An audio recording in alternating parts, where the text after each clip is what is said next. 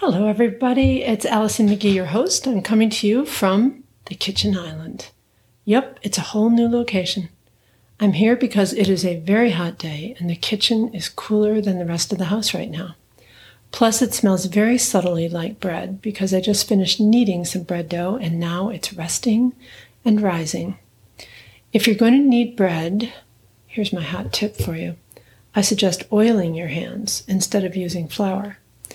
It's so much less messy and the dough likes it. You can tell. I promise. It kind of stretches out under your hands the way my dog does when he rolls over onto his back and presents his belly to be rubbed.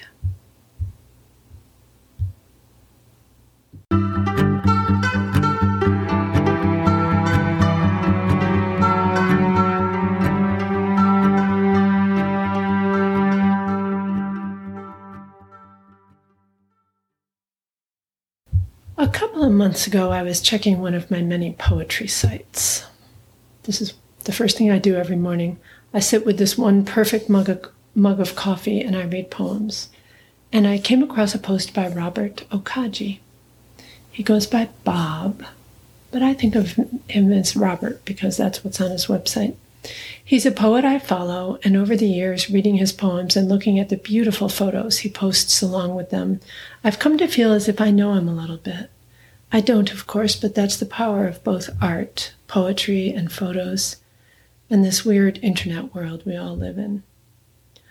On this particular morning, Robert posted not a poem, but a little essay, recalling the twists and turns that somehow surprisingly led him to poetry and a life spent observing the world and writing poems about what he sees in that world. I love that little essay. It instantly brought me back to the fall of my first year in college and the twist that led me to major in Chinese. My college was famous for its language classes, and I was good at languages, so I signed up for Russian the summer before school began. It was the most unusual, for lack of a better word, language offered there, and I thought it'd be cool to study Russian. How often would I have a chance in my life to study Russian? And then the college sent out a letter stating that Chinese was now going to be offered beginning that fall. Chinese. I thought, well, that outdid Russian in its unusualness to me. So I signed up. Chinese 1 Chinese 101, met every morning from 8 to 9, and again every Tuesday and Thursday afternoon from 2 to 3:30. This was more than a pre-med science class, but I didn't think in those terms back then. I didn't understand the world in terms of credit hours and time spent and required labs. I just wanted to take Chinese.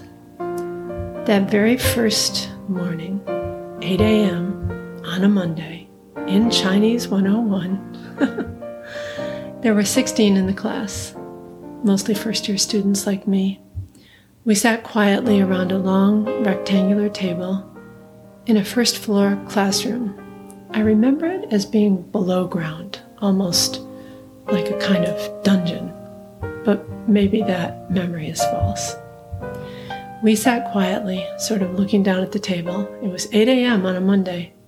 And then the door opened, and a tall man with a big nose strode in, barking an incomprehensible stream of Mandarin at us, pointing around the table, frowning, smiling, babbling these wild words that made no sense whatsoever.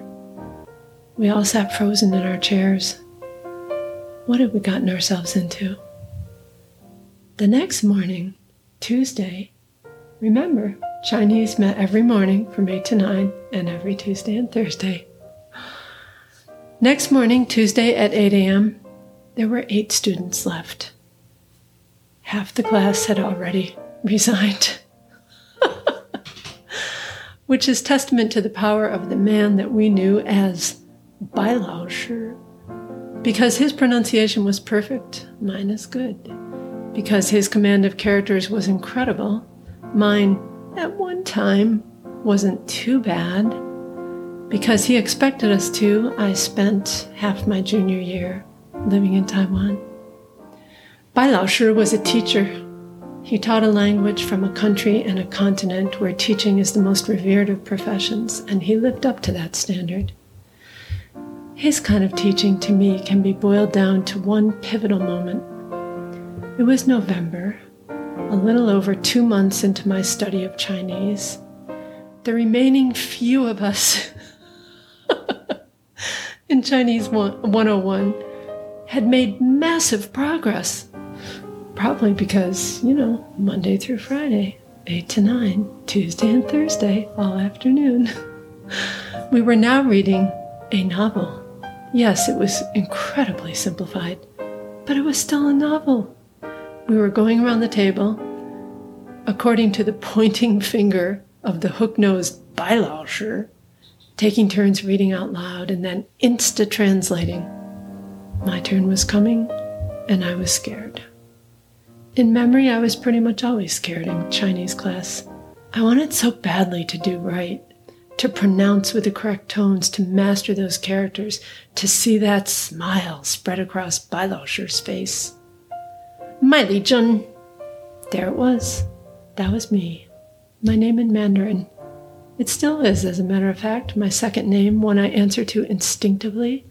It's been my name for most of my life now. I was barely 18 when it was given to me. Translate the next paragraph, please. that was said in Chinese. I knew what that meant because he was always telling us things like that. I stared down at those black characters on that white page, thinking how hard Chinese was. They were talking about a boat on that page. There was something about air, something about a boat, something about water.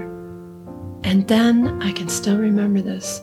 There was a rush inside my body that made me lightheaded and filled me with power. The wind is blowing that way, so the boat should be able to go by itself in the water. Out it came. I knew I was right. I didn't have to think it through, laboriously translate each and every word, try to remember the confusing and unfamiliar grammar of Chinese. It just came out. Some kind of intuitive leap had happened, and I looked straight up at my teacher, and there he was, his eyes burning. It was that spark of connection between teacher and student, the unmistakable jolt when the teacher has held his arms out and taught with all his power to the very ends of his fingertips, and the student has bent over those books every night and gone to class every morning, cramming a whole new world into her hurting brain and there it was at last the leap, the electric jolt. I had in that one moment vaulted to a new level of learning, and both Bailaoshi and I knew it. Oh, that was so long ago. I haven't done anything with the Chinese I learned in college. Can you see the air quotes around the words done anything? But it's been an underground stream that flows through me and through my life. When I make dumplings every year on Chinese New Year, I'm transported back to the dumpling parties Bailaoshi and his wife Alice gave every year. When a security question on a computer asks for the name of an influential teacher, it's his name I write down. His is the face that comes to mind when I think of the word teacher. His is the voice that still echoes in my ears. 跟我说, say it with me when I carry on a silent conversation with myself in Chinese. When I doodle my way through a meeting or at church, filling the page with the few Chinese characters I still remember, or just writing out the numbers from one to a hundred over and over, it's because of the peace that that motion brings me. I never would have known that peace had I not taken that turn in life.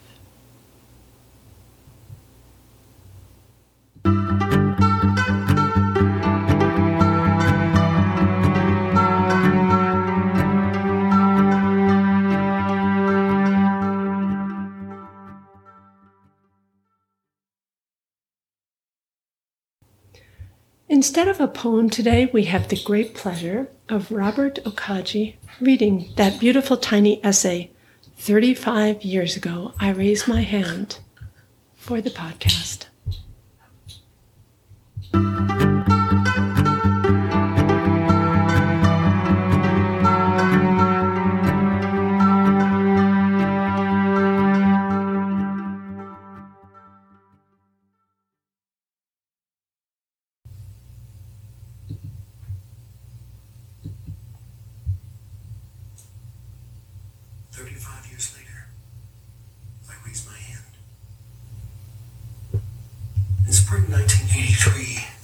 Enrolled in a poetry writing course, thinking it might help improve my short fiction.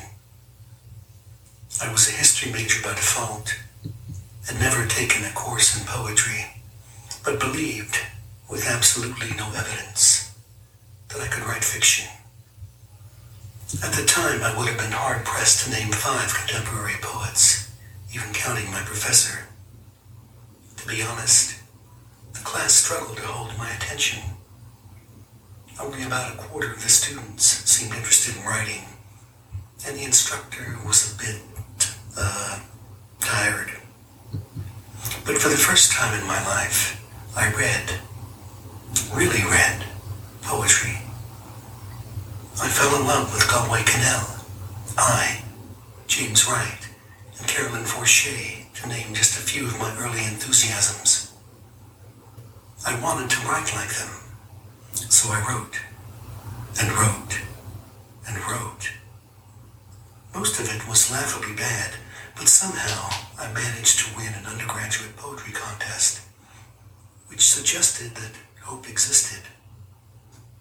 Maybe someday I thought, one of my poems will be published. This radical idea had never occurred to me before. Publication seemed to be the privilege of special people, and a lifetime of gathered fact revealed that I was unequivocally nothing special. Early on in the semester, perhaps even in the first class, the professor asked how many of us thought we'd still be writing poetry in 20 years?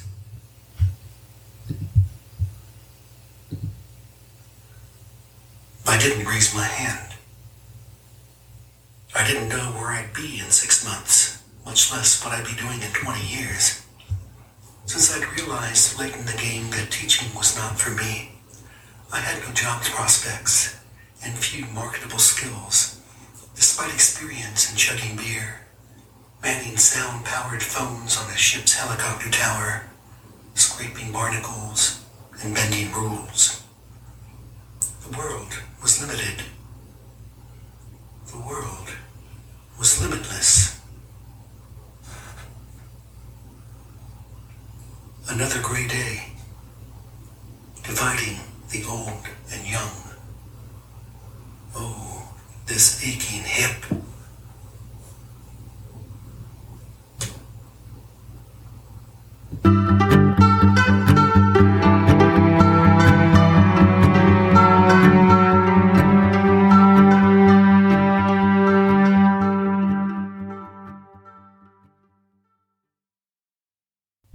That's it for today's episode, friends. Thank you for listening.